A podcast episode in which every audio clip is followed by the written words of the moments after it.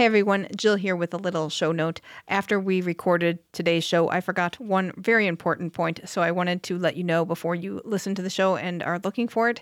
For the Olympics, I did a little closing montage of clips from our Olympic shows.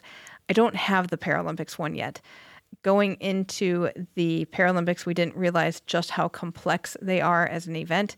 And I also didn't realize that I would have an incredibly steep learning curve with the software we started using in order to generate the transcripts we have for these shows. So there's been literally no time in the day to pull the montage together.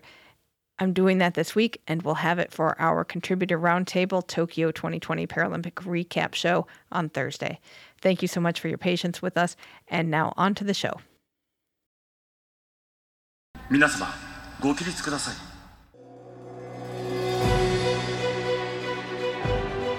Konichiwa, Paralympics fans and lovers of Shuklistan and welcome to day 13 coverage of the Tokyo 2020 Paralympics on Keep the Flame Alive the podcast for fans of the Olympics and Paralympics. I am your host Jill Jaracz joined as always by my lovely co-host Alison Brown. Alison konnichiwa.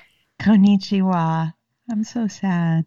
I know. Sad day. Last day of the Paralympics. Not our last day in Tokyo, though, because we're going to do a wrap up show, right? That is correct. We will be doing a wrap up show this week. But so we're not saying goodbye to Tokyo quite yet. But it is bittersweet because the cauldron has been extinguished and everyone is on their way home, and everyone from the organizing committee has tucked in for a nice long nap. Oh, I hope they had a, a nice drink first, nice little container of sake, and we'll sleep for several days. All right, so we have a little bit of sporting action today. We've got the closing ceremonies as well, a little bit of news and follow up. The Kyodo News reported that since mid August, about 300 people associated with the Paralympics tested positive for COVID. So 300 cases with COVID. Most of these were Japanese residents and contractors associated with the games. You knew COVID would be happening. At least it doesn't sound like there was an enormous outbreak, but hopefully everyone has had mild cases and is feeling better. And then we're going to talk a little bit about India today in the results. We've talked about them and their results all Paralympics long because they have been on the podium a lot. According to ESPN, so they've won five golds, up to now from uh, their participation in the Paralympics has been from they started in 1968 from 1968 to 2016 they had won four gold medals in that time span. We knew we were saying india a lot. So now we've got the the facts to back it up. Exactly. And officially their total medal tally is 19 they've gotten five golds eight silver six bronzes. Their previous best was four medals in 1984 and also four medals in 2016. So they have, and we'll talk in badminton. That's where we get some more action from Team India. They, they talk a little bit about they didn't meet their medal goal, but I think when you put it in what uh, they didn't. No, when you put it in the bigger picture of how well India did as a team in this games, it's just leaps and bounds above what they've been able to do before. So congratulations to them and to well to all the medalists in all the countries, especially the the countries we saw on the podium for the first time. So many first time medalists, so many powerhouses like Ukraine, Azerbaijan that we just don't get to see that much of. And in different sports as well. So that's been very exciting for this games. We usually have a segment called Feed Beefs last day can't beef on the feed. And actually there was nothing really to beef about i think. They did a standard multi-sport event coverage. We're cutting to here we're going to there we're showing you a replay here's an encore performance everything. They wrapped up the coverage at the end of the day. It was perfectly normal. It only took them 12 days and only having five sports happening for them to manage this. but I wanted to talk about the NBC docu-series that's going on right now. I guess part one, it's a three part series, I believe. Part one was on last week, part two was on last night, and part three will be on tonight. And I saw a little bit of this to see what it was. It's like a Bud Greenspan Olympic film. Like full on out. It looks like it's film. It's got what is happening at the games plus the like the portraits the stories of the athletes that you see in standard olympic films. It's just, it's blown my mind that this has been produced. Some of the segments we've seen before but they're woven in into the movie in like a documentary kind of way. And they're doing this on the fly because this is about this paralympics. Exactly. Wow. So it's very quick turnaround. They're getting the story. They even show i've seen more para powerlifting in the few minutes of the docu series than I had all Paralympics long. And same with they also showed a little bit of wheelchair fencing because they showed a little bit of Bebe Vio. Oh, I'm guessing Taekwondo gets shown too because of the Afghani athlete who was in that competition. Well, hopefully that's going to be available on Peacock. The NBC I hope so. streaming. I, I have hope. seen it on. I, I believe it is also on the streaming on NBC. Check it out if you haven't seen it, and let us know what you think. It looks interesting. Okay, last time. What volunteer or officiating job would you like? I saw something today and I said, I am pretty sure Alison's going to pick this. I want to be a beautiful butterfly. Oh, that is not what I thought you would pick. I want to be a roller skating butterfly. or possibly a, a light up cloud. Oh, that's from the closing What did you think I was going to pick? I'm picking what I thought you were going to pick because this was Okay. what was my first choice, and I said no. I think Alison would want this one. When the flag bearers came in for the closing ceremonies, the flags got taken away and lined up, and then they went over to this like Tokyo Tower type building and they had to put mirrors on it so that the Paralympians would help create the city. They were making a cityscape. And there was a woman there who was holding the bin of mirrored discs that they would attach. And she would be all excited. Okay here take one. Put it on the thing. Oh yay! And cheer and everything. And then when the flag bearer was a volunteer who because there were many again like with the olympics some delegations had to leave before the closing ceremonies so volunteers took their flags and when it was a volunteer it was like here take the disc put it on. Okay get out they were just like move along now It's so funny you bring that up. The flag bearers who came later understood the assignment. The flag bearers who were first, like poor Iceland, did not understand what they were supposed to do. and they kept the camera because they wanted to show the first couple athletes doing this. And the poor Iceland athletes didn't understand what she was telling them to do. She couldn't explain it any differently. Clearly, there was no mutual language between them. hmm So she's sort of miming what is supposed to happen. And they're just looking at her like, what? and then they finally got it and she applauded them and bowed for them. And they were just like, now what do we do? And then another volunteer comes and escorts them away. And you can see the two Icelandic flag bearers looking at each other. I do not know what just happened. right and they, it wasn't necessarily obvious that they were putting the sparkle on this tower that would then be erected for the rest of the set it, was easier when you went at but i think probably that volunteer because she had to be so effusive and explanatory that became part of her shtick going forward it was fantastic all right before we to get before we get to today's sporting action, this is usually the time in the daily recap show where we tell you about our Kickstarter campaign. We've been doing this for both the Olympics and Paralympics to help fund our on the ground coverage at Beijing 2022. We did it. We crossed the finish line. Thank you everyone who has given to this campaign and supported the show. It's meant so much to us. I'm thrilled. I can't believe it. I feel like those kids at the end of the race and they're they don't know whether to jump up and down or fall down on the track crying. so incredibly grateful. Yes, we appreciate this. The campaign is still going for a few more hours if you want to be a part of it and you haven't jumped in yet. But thank you so much again to everyone who has been on board with this program and supports the show. It really does mean everything to us. If you'd like to check out and see how we did, you can go to kickstarter.com slash profile slash flamealivepod. And backers, we will be in touch with you very soon with updates. All right. starting off with athletics, it was marathon day, and we had five different marathons going on at once. Well, it's watching the New York City or the Boston or mm-hmm. London marathon where all the competitors are going at the same time. And I can't remember if I said this on the air or just to you. I liked it so much better than the way the Olympics does it with separating the men and the women. Mm-hmm. Yeah, I agree. There were only 66 participants across all five classes.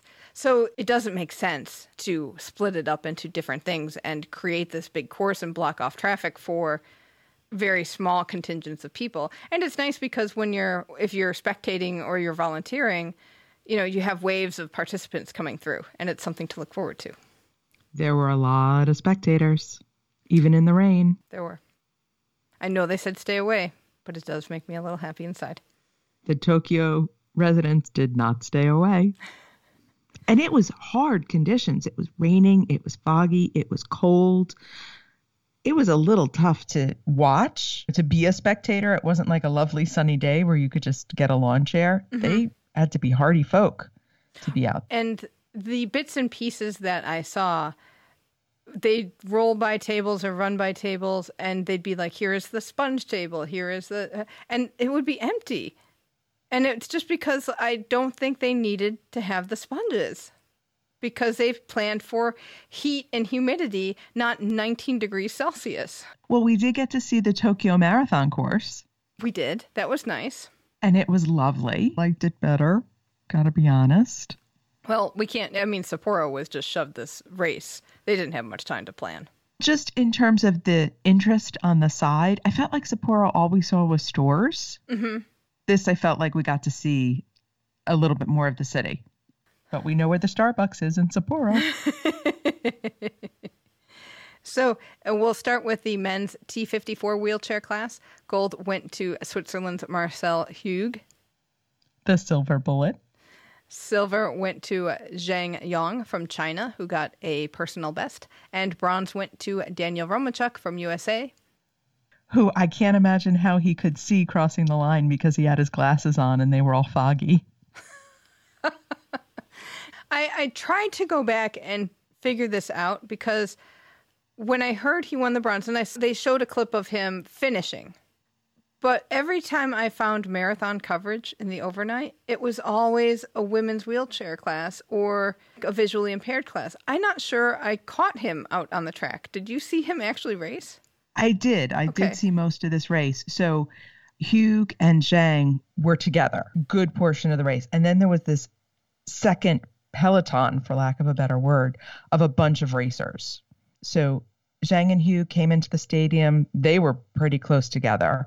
And then this other peloton with the last two, three kilometers started to spread out. But you still had a few racers coming into the stadium at roughly the same time. So it was a good race. All these races, except for the women's vision impaired, were close. Mm, yes, yes. The women's T54 wheelchair class was really close as well. Australia's Madison de Rozario won with a Paralympic record just a few seconds before Switzerland's Manuela Schär. And bronze went to Nikita Den Boer from Netherlands, who got a personal best. One second separated. Oh, geez. Silver and gold. And then four seconds separated silver and bronze. They it were was, battling it into the stadium. Mm, watching at the end, the camera angle that we saw was head on for the finish line, and you could see Manuela Schär just smile in a "you got me" kind of way, like "well played." I didn't do what I had set out to do, but I tried, and you just bested me. And in her post race interview, Madison de Rozario said, I knew Manuela was right there. I didn't know how close and she said going around the stadium, she had two thoughts that she really wanted to win, but if she wasn't going to win, at least it was Manuela. Oh, that's nice. So there's definitely a, a relationship and a respect between those two athletes. And then the Americans, Tatiana McFadden finished fifth. And what's Suzanne Scaroni's story? Suzanne Scaroni was in the lead by herself until about three kilometers to go and then just faded on the last climb just couldn't keep up oh. and ended up in sixth. Oh, that's too bad. Climbs will do it to you. And Tatiana McFadden's finish was actually quite good considering that after Rio, she had developed blood clots and couldn't compete, couldn't train for about 18 months. So the fact that she's at these games and still medaling and doing entire marathons is really fantastic. She ended up with a complete set, a gold, silver, and a bronze. And she is now going to do the full fall marathon series. Yeah, she's doing Berlin, New York, Boston, and Chicago. Wow. Boston and Chicago are on the same weekend. Oh my goodness. Because Boston is usually in the spring and it's been postponed till fall due to the pandemic. But wow, that's going to be. I hope she's got a good massage therapist who can help shake out her arms. And a really good travel agent because she's got to get from Chicago to Boston overnight and prep and recover. Not easy. Get her a plate of pasta. And then the second type of marathon we had was for visually impaired runners. That was the men's T12 class. You could run with or without a guide. Gold went to El Amin Chentouf from Morocco. Silver went to Jaryd Clifford from Australia, who ran with guides Vincent Donati and Tim Logan. And bronze went to Hirokoshi Tadashi from Japan. And then in the women's T11 and 12 class, which is combined, Gold went to Michishita Misato from Japan, who ran with guides Shida Jun and Aoyama Yuka, who set a Paralympic record.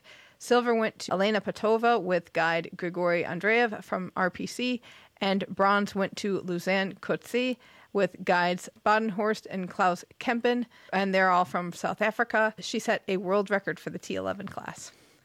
So marathoners can use up to three guides. Mm in the race so that they can switch off. Much like we saw in the 1500. Yes. Watching Michishita win was so fantastic. Getting that Japanese medal in the marathon on the last day, it's what you hope for. That's the moment. And she's all serious when she's running. And then at the end, she's laughing and crying and just a little talk about a pocket rocket. And I noticed on the, their medal ceremonies, not all guides got medals during the ceremony because Michishita tried to give her guide the medal at first. They tried she tried to do the I give you the medal, you give me the medal, but at that ceremony they weren't giving guides medals. And I saw in a it was either this one or another ceremony where the guide was getting a medal and I I didn't understand like why is one set with a guide not getting a medal and one is, but that was because I'm this is me speculating, but I'm pretty it's an educated guess. One guide through the race. I would imagine that if you have more than one guide, they wait and give all the guides medals at the same time. Just like they do in relays when if you've swum in the prelims of a relay, you get the medal later. That is my hope. That's what happens. The, the final marathon we had was a men's T46 running class, which was an upper body impairment. Gold went to Li Chaoyan from China, who set a Paralympic record. Silver went to Alex Douglas Pires da Silva from Brazil, who set an area record. And bronze went to Nagata Tsutomu from Japan, who was thrilled. But the two Japanese men who won bronzes were just like over the moon, beyond excited to be able to achieve this at at home. We've wrapped up play in badminton. We had wheelchair classes for most of the competitions. So we started with women's doubles, WH1 and WH2 class. These are wheelchairs, so they play on a half court. Gold went to Satomi Sarina and Yamazaki Yuma from Japan. They beat Liu Yutong and Ying Men Lu from China. And bronze went to Sarijat Pukam and from Thailand. In the men's doubles WH1 and WH2 class, Gold went to China for the team of Mai Jianpeng and Qu Zimo, who beat Korea's Kim Jong Jun and Lee Dong Sup. Bronze went to Japan's Kajiwara Daiki and Murayama Hiroshi. In the men's singles WH2 class, gold went to Kajiwara Daiki from Japan, silver went to Kim Jong Jun from Korea, and bronze went to Chan Ho Huen from Hong Kong. Japan did nicely on the last day they definitely bumped their standing on the medal table. In men's singles SH6 class, this is a standing class for athletes who are short of stature. Gold went to Krishna Nagar from India. Silver went to Chu Man Kai from Hong Kong. And bronze went to Krysten Coombs from Great Britain. Again, when I saw this, I got all excited because India is atop the podium again, and we know that they've just crushed it compared to previous Paralympic Games performances. This is their second badminton gold. And Nagar had said that India had committed to winning five to six medals, and they won four for badminton. In one sense, you go, well, you didn't achieve your goal, but by golly, the, the whole team has done great. Let's not discount how fantastic the team has done. And I'm glad to see India having those kind of of reach goals because we we know from reading Abhinav Bindra's book that sometimes sport gets the short shrift in India mm-hmm. and doesn't get the support it needs. So to do so well and fall a tiny bit short may actually be the best combination of outcomes for them to get more momentum and more money. Exactly. In the men's singles SL class, this is a standing full court, low level impairment to both legs or one side class. Gold went to the reigning world champion, Lucas Mazur from France. Silver went to Suhas Yathiraj from India, and bronze went to Saitawan Freddy from Indonesia. And then the women had one singles match today. It was the SL4 class. Gold went to Cheng Hefang from China. Silver went to Ki Oktila Lian Ratri from Indonesia. And bronze went to Ma Hui Hui from China. And we finished the competition with the mixed doubles SL3 to SU5 classes. This is a combination of either an SL3 and SU5 athlete or two SL4s. Gold went to Susanto Harry and Otila Liane Ratri from Indonesia. Silver went to Lucas Mazur and Faustine Noel from France. And bronze went to Fujihara Daisuke and Sugino Akiko from Japan. I wonder if the Indonesians did the gold medal dance like the Olympic badminton players did. and they've had a pretty good day today as well. It's nice because China has been fairly dominant in this competition and in table tennis, but today is really a nice mix of different athletes from different countries. In shooting, we had one more competition for the Paralympic Games. It was the mixed 50 meter rifle prone SH1 class. These athletes can support the weight of the rifle and they shoot from either a sitting or standing position. Gold went to uh, Veronika Vadovic from Slovakia, who set a Paralympic record. Silver went to Anna Norman from Sweden, and bronze went to Juan Antonio Saavedra Reinaldo from Spain. We had the gold medal match for the women's sitting volleyball competition. Oh, man. This was a match. Fantastic. And uh, did you watch the NBC feed or the OBS feed? The NBC feed. Which was so exciting. Kari Miller Ortiz tried to control herself and then just didn't bother anymore. and then Tanith White got equally as excited. There was a lot of yelling from the booth.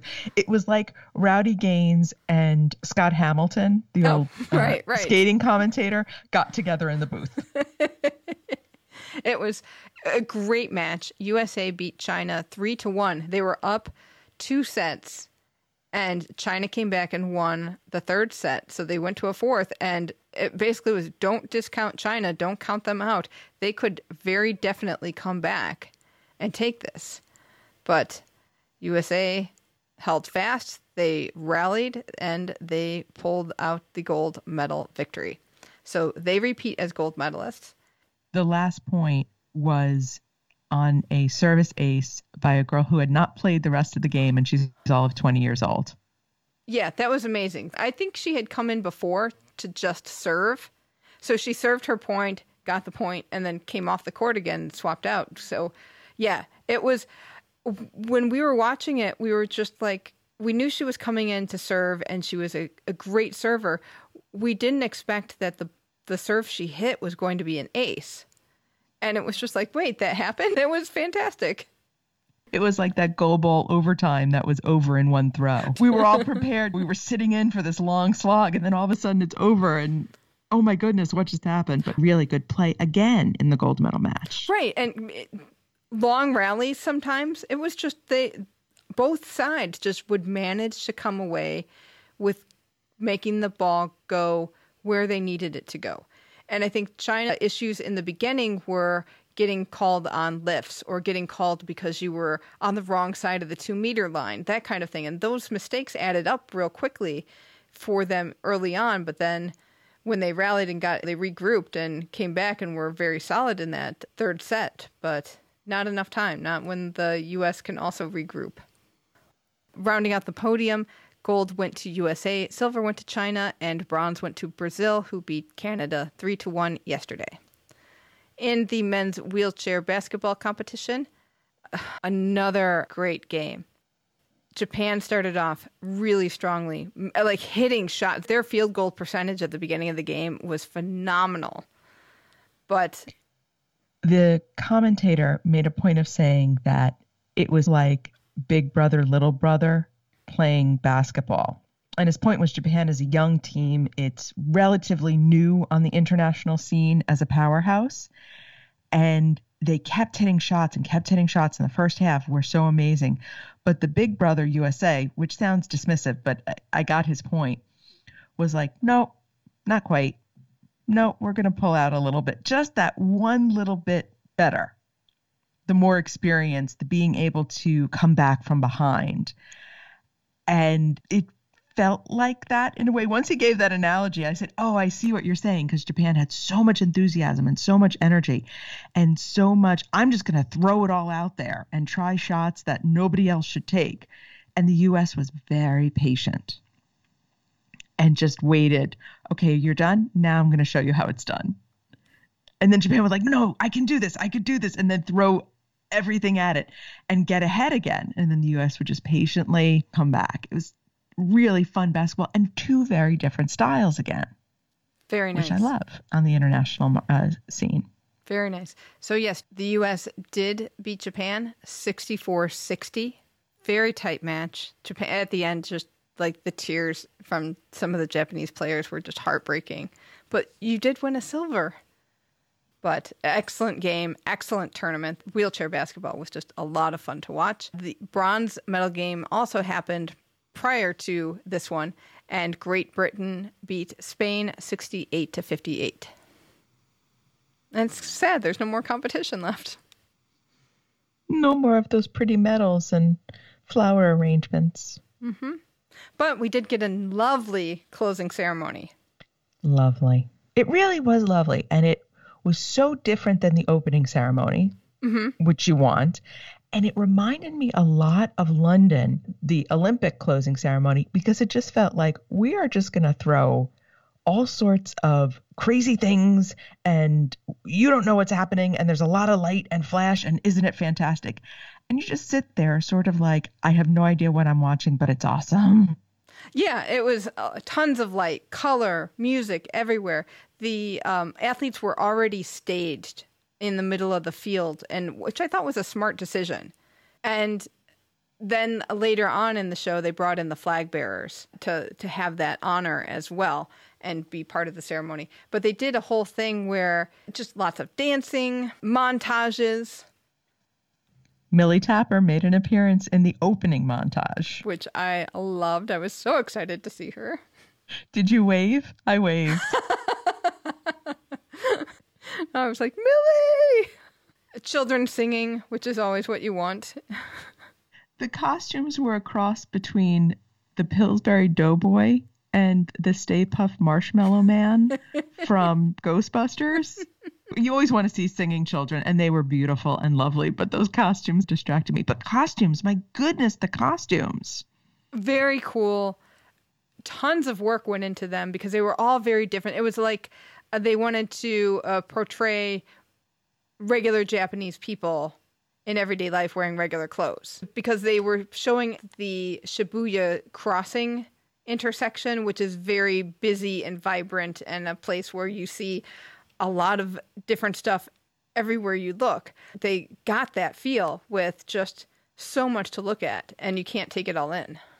And then there was all the people in costumes who were the beautiful butterflies and the LED clouds. And I did not understand everything that was happening. Which to me is what a closing ceremony should be. The closing ceremony should just be so much light, so much color, so much joy. And this had that. And then they brought in these buildings, and by buildings, I mean I I heard Ahmed Fareed say something about old kimonos being repurposed to make these. I am not sure if I understood that correctly. I heard him say that too, and it almost the way he said it was the kimonos from the opening ceremonies.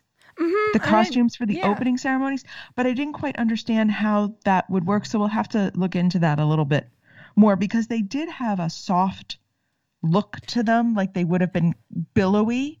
Yes. So I could see that it could have been made from fabric. But they were very cute because they were just they were billowy and puffy and skyscrapers.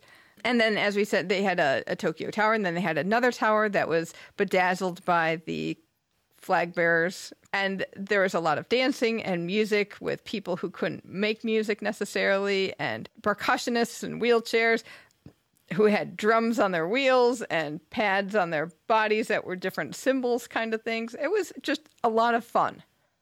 Did you cry when you saw the Afghan athletes? I didn't see them, to be quite honest. I the missed Af- them. The two Afghan athletes brought in the Afghan flag. Started to cry. Mm. It'll get you. I hope they get to their next destination safely. Agreed. The best moment for me mm-hmm. They did a special thank you to the city volunteers and the facility volunteers. One of the women had a service dog. the service dog had a volunteer uniform. That was fantastic. They also had a little montage with all the volunteer stuff. And it was basically like every job we wanted to do, which involved cleaning. I was really surprised in that montage how much of the security positions they showed because they showed someone using like a metal detector to check for bombs under a car. And I was surprised that they included, we all know that happens, but that they would highlight some of those things. Mm-hmm. The cleaning, yes. And man, there was cleaning going on that we did not even know about.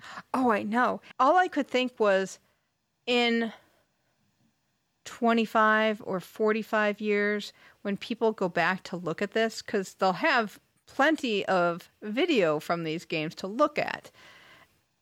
And they'll look at this montage and go, what was going on? With all of this cleaning of the balls and, and tables. You know, sort of like how you and I would look at pictures of air raid drills. Mm-hmm where yes. kids would go under their desks and that's more our parents. And it's so strange to look at. You're like oh what did you think duck and cover was going to do for you in an atomic bomb? And i wonder if that's going to be the look at this game. What did you think spraying the the ping pong table was going to do for you? We didn't know any better right now. But i just thought of that as just a historical moment to recognize. It's going to be interesting to look at these games in the future. The handoff between Tokyo and Paris. Oh. First of all, both mayors were so fierce with their dress choices. Oh, see, I thought Governor Koike from Tokyo, stunning. Oh, her dress was so stunning. And then I thought Anne Hidalgo, who is no fashion slouch, and her dress was lovely. But then it was, I thought it was like the ankle pants of dresses. I it, loved the color. The color was beautiful. It was like a peacock blue and just very stylish. And it was elegant. And when you saw it up close you saw details that you didn't see far away. But uh, uh, governor koike just wore this very flowing black and white geometrical gown that up close the fabric was puckered a little bit so it flowed and billowed even more. It was so elegant.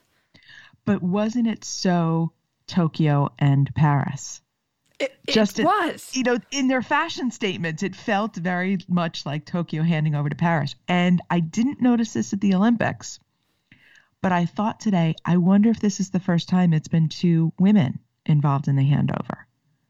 That could be. I, I would not be surprised. But then the Paris presentation. Oh, this killing it again. Yes, and I thought it was better than the Olympic one. To be honest, I did. Much shorter. It was shorter. So in the beginning, they had a dance troupe that included people of all levels of ability, but they were all seated, and so that they could all be seated with those who were seated in wheelchairs. And they did a kind of a dance with their arms and, and forearms and hands. And at the end, they ended up spelling Paris 2024, which I just loved this whole thing. I thought it was very cool to watch. Very clever. And they made a point of saying that exactly 15% of that troupe were people with disabilities going with the We the 15 campaign. Yes. And then they moved back outside to uh, the Eiffel Tower and had another let's crowd around and have a DJ. The DJ had ALS, and so he controlled his turntables and, and computer setup with his eyes. He had a voice uh, adapter with that, so he could speak every now and then with it. And that was really amazing to see. And they had some dancers and some uh, break dancer type things and, and acrobatic type stuff going on. And it just was lovely. And then at the end, they showed the Eiffel Tower CGI'd with a prosthetic. So that one oh. of the standing legs of the tower was a prosthetic, and then the CGI'd Paralympic flag. Which looked very much CGI'd compared Not to. as good the... as the Olympic version that they did. But yes, you know, did you have the same reaction to the Paris event saying, "Oh my God, put your masks on, people"? Yeah. But again, yeah, that was my big problem with the Olympic version was that it was a big crowd of people, but it was a lot of fun. I'm so looking forward to Paris because based on the competition here and the level the, of competition and the abilities of these athletes, Paris is just going to be phenomenal. And I'm hoping we will get many more countries coming mm-hmm. because no COVID, we hope, and traveling being easier to yes. Paris versus Tokyo. I hope. But I'm hoping that the French people are inspired to just put on a great games. Within Hamid budget, Fareed was ready to go to Paris right now. He was. He really was. It's, is somebody from NBC listening? Because remember how we said Hashimoto Seiko never got any airtime on these opening ceremonies?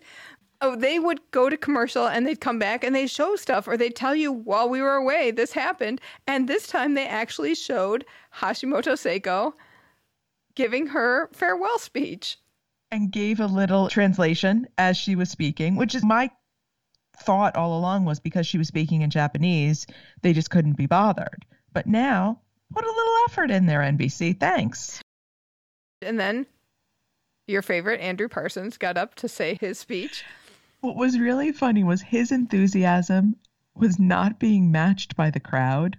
I think the athletes are probably they were a little exhausted.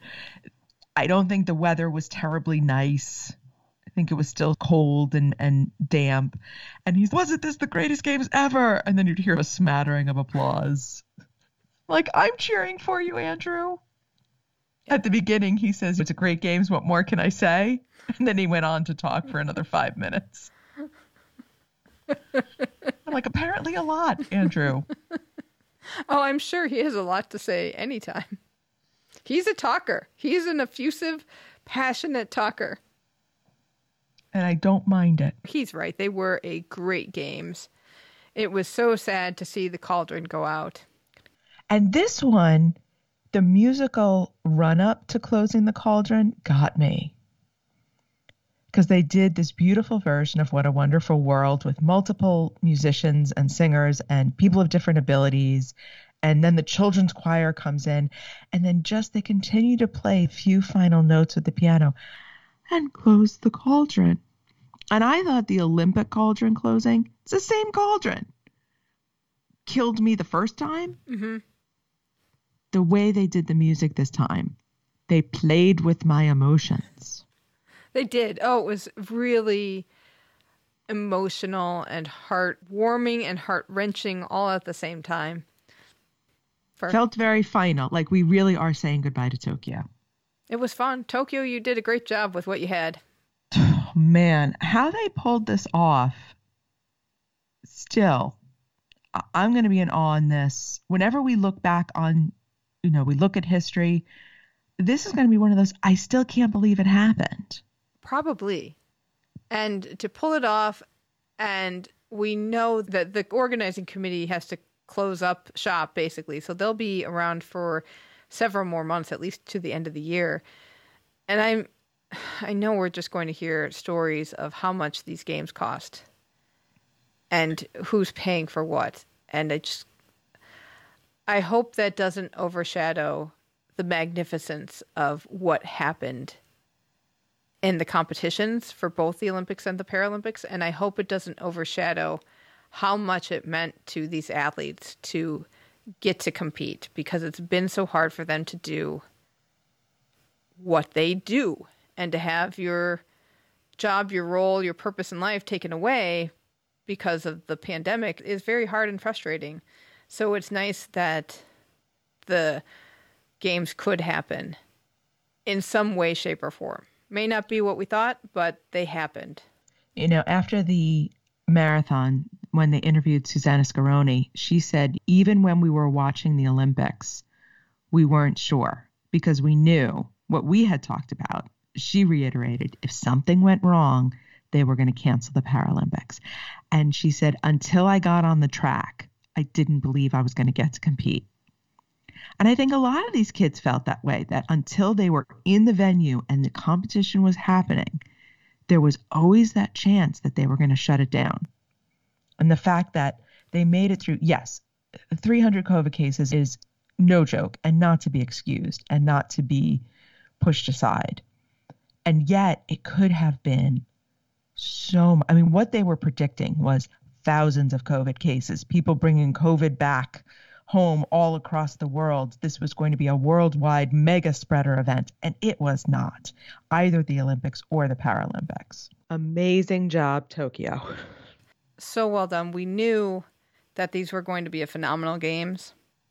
Different phenomenon than what we originally thought when we said the first time, oh, there's one year to go. and the first time we said it's an Olympic year, but phenomenal nonetheless.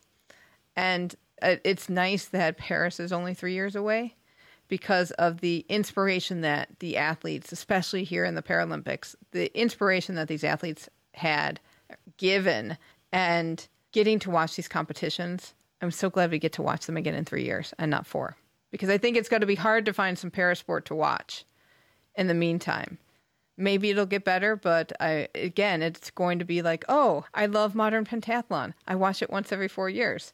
And now you can just add oh i love sitting volleyball and wheelchair rugby and goalball. Watch them once every four years. Do you think someone will let me try wheelchair rugby? Oh i'm sure. I really want to try it. Eh, oh oh i'm getting on that one. I'm getting on it I would totally do that. Go really fast, crash into people. Of course, I'm like five feet tall, so they would just be like, "The little girl, we don't have a wheelchair that small." Oh no, they would find something. They'd get something to fit you. Please, that that make sport it happen. En- that sport encompasses all point values, and they'd want you on the team because you would give them that extra half point. I know. Well, I'd You'd, give them a lot of points because my skill level would be very low. You would be the half pint who gives the half point.